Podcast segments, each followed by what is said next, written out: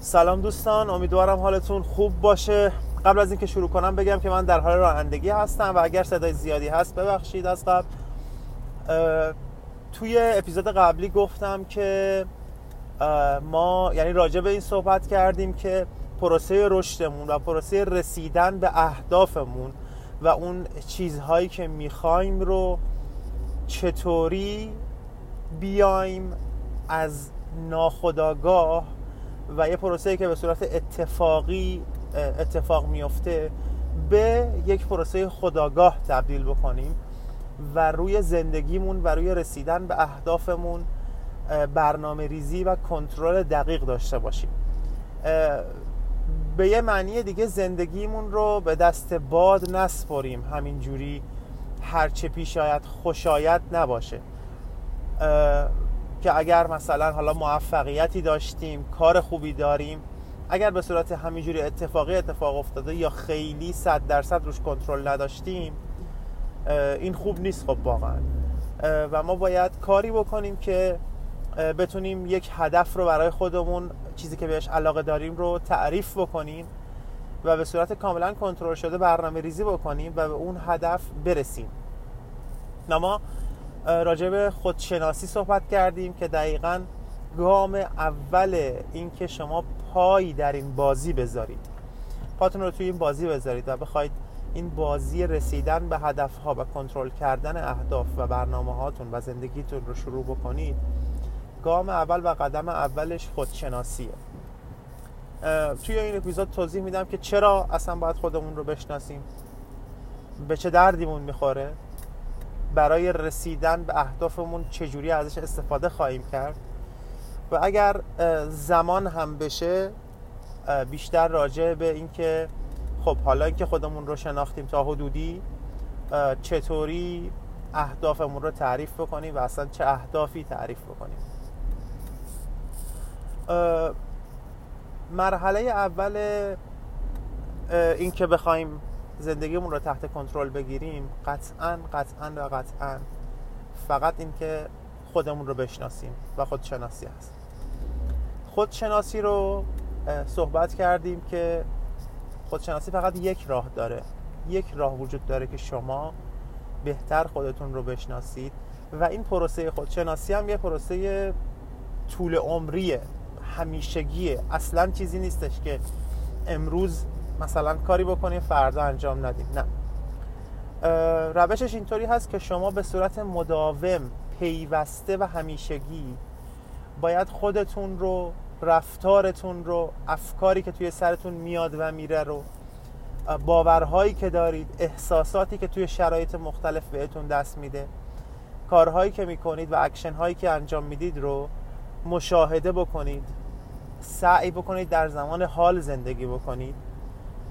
و همزمان از بالا به خودتون رفتارتون افکارتون کارهاتون و عقایدتون نگاه بکنید و بعد اونها رو تحلیل بکنید. مثلا بگید که خب من اون روزی مثلا همکارم به من دیروز یک حرفی زد که من رو عصبانی کرد و من این ریاکشن رو بهش نشون دادم. این عکس العمل رو بهش نشون دادم. اصلا چرا عصبانی شدم؟ چرا اون حرف من رو عصبانی کرد؟ نمی‌تونستم عقیده پشت این ماجرا چی اصلا دقیقا عمیق بشم ببینم که دلیل عصبانیت هم چیه. نمی‌تونستم رفتار دیگه ای به جای عصبانیت داشته باشم.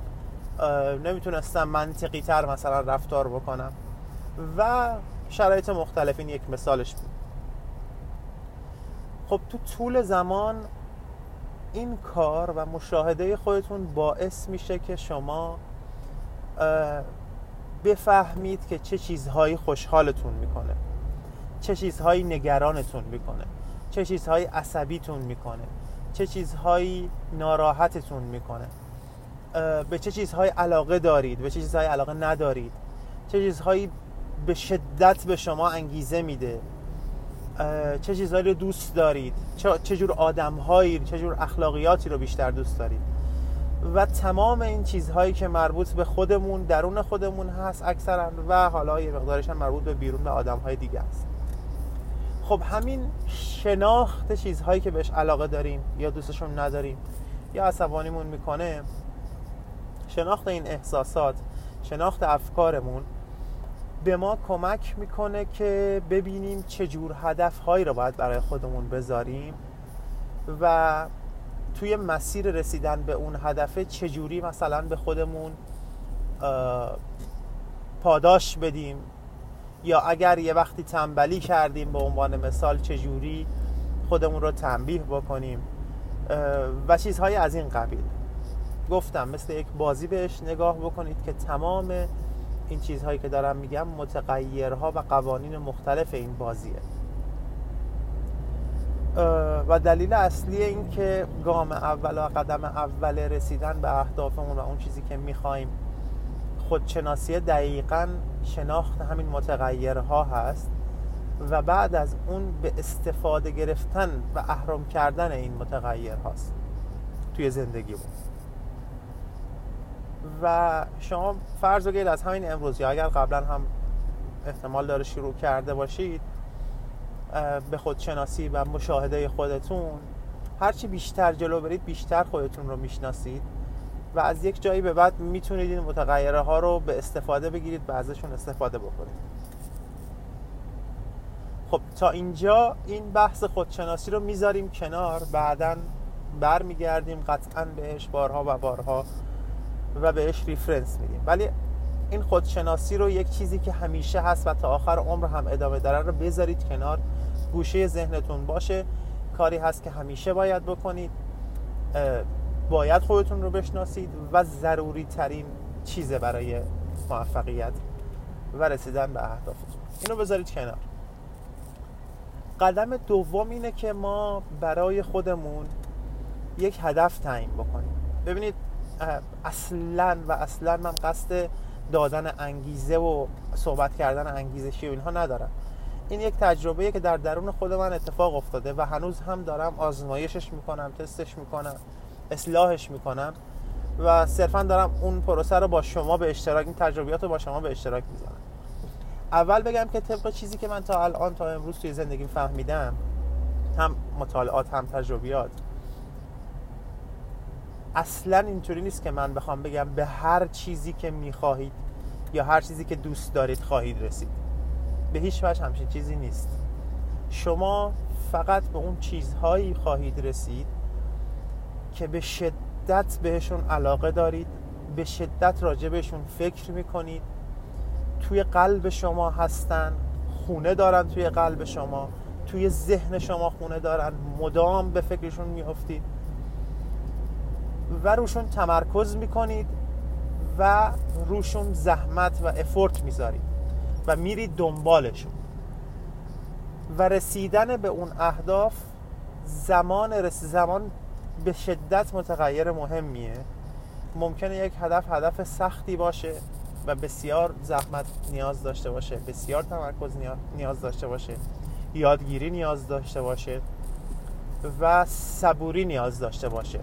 یک هدف ممکن اینقدر بزرگ باشه که 5 سال ده سال حتی 20 سال از عمر شما رو بگیره تا بهش برسید اما ما می‌خوایم روش هایی رو به کار بگیریم که حتما بعد از ده سال 20 سال بهش برسیم.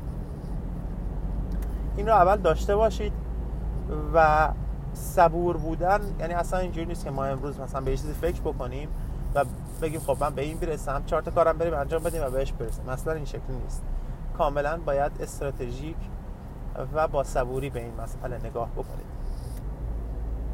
حالا پس اینجا یاد گرفتیم که فقط به چه چیزهایی ما می‌رسیم؟ به اون چیزهایی که به شدت اونقدر بهشون علاقه داریم که به صورت ناخودآگاه هی میان تو ذهنمون. و ما کاری که می‌کنیم اینه که این پروسه رو بخوایم خداگاه بکنیم خودمون هی میاریم اون چیزایی که علاقه داریم رو توی ذهنمون. پس اولین گزینه هدف گذاری اینه که باید هدفی بگذارید توی زندگیتون که اولا خیلی خیلی دوردست نباشه. خیلی خیلی بزرگ نباشه و غیر قابل دسترس. من می‌دونم تمام اون سخنران های انگیزشی و کسایی که راجع به اینجور چیزا صحبت می‌کنن میگن بزرگ فکر کنید هدف بزرگ داشته باشید و اینها. اما واقعا می‌تونم بگم که تمام این حرفا چرت و پرت شما هر چقدر بزرگ فکر کنید اما احساسی به اون فکر و به اون هدف نداشته باشید به هیچ وجه هیچ تأثیری نخواهد داشت. پس هدفی بذارید که بتونید ببینیدش. ببینید که دارید بهش می‌رسید. فرض کنید الان توی یک کاری هستید مثلا به عنوان یک مدیر میانی مثلا یک جای یک کارشناس. اما در خودتون می‌بینید که تا سه سال دیگه من توانایی این رو دارم. و چند تا نشونه هم دیدم که بتونم یه مدیر بشم تا دو سال سه سال آینده. و مثلا ده نفر آدم رو لید بکنم رهبری بکنم. و خیلی هم این موضوع رو دوست دارم و دوست دارم توی همچین فرهنگ سازمانی توی همچین شرکتی این کار رو انجام بدم. این هدف به شدت هم قابل دسترسه. هم شما بسیار بهش احساس و علاقه دارید. چون می‌تونید ببینیدش چون می‌تونید خودتون رو در جایگاه هایی که دور براتون می‌بینید بگذارید. مثلا می‌تونید ببینید اه مثلا فلان شرکت الان همچین مدیری داره که چقدر من دوست داشتم توی اون جایگاه بودم. و شما با دیدن اون بیشتر انگیزه می‌گیرید. با اینکه می‌بینید می‌تونید بهش برسید و توانایی ها و نشونه هایی هم وجود داره در خودتون. مثلا قبلا یه شرایطی رو رهبری کردین قبلا یه کارهایی کردید که اعتماد به نفستون کمی بیشتر شده. همین اعتماد به نفس رو به شما میده همین انگیزه رو به شما میده که بیشتر تمرکز بکنید بیشتر یاد بگیرید. برید دنبال این که ببینید خب برای رسیدن به اون جایگاه ها من چه چیزهایی باید یاد بگیرم؟ چه اسکیلایی رو باید یاد بگیرم؟ چه کارهایی باید بکنم؟ با چه کسایی باید رابطه بزنم؟ با چه شرکت هایی بیشتر باید رابطه بگیرم؟ و تمام کارهایی که میشه کرد تا به اون رسید. به خاطر همین قدم اول توی هدف گذاری دقیقا اینه که هدفی رو بذارید که قابل دسترس باشه بتونید ببینید. اما به زحمت زیادی نیاز داشته باشه. خیلی هم بیش از اندازه قابل دسترس نباشه. چون دیگه اونقدر به شما انگیزه نمیده. قطعا باید احساس بسیار زیادی نسبت بهش داشته باشید. علاقه خیلی زیادی نسبت بهش داشته باشید. و همین علاقه و احساس و حس قابل دسترس بودن این اعتماد به نفس و این انگیزه رو به شما میده که برید تمرکز کنید برید دنبال اون هدف و قطعا اگر به اندازه کافی یاد بگیرید تمرکز کنید برای بهش فکر کنید تو طول زمان شاید حتی زودتر از مثلا سه سال دو سال بهش برسید. خب این اپیزود رو همینجا من تموم می‌کنم.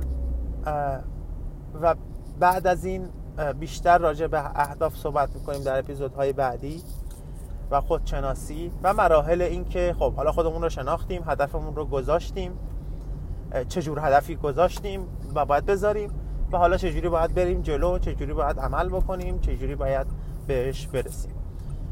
ممنونم که گوش می‌دید. با من نظراتتون رو به اشتراک بذارید. مرسی.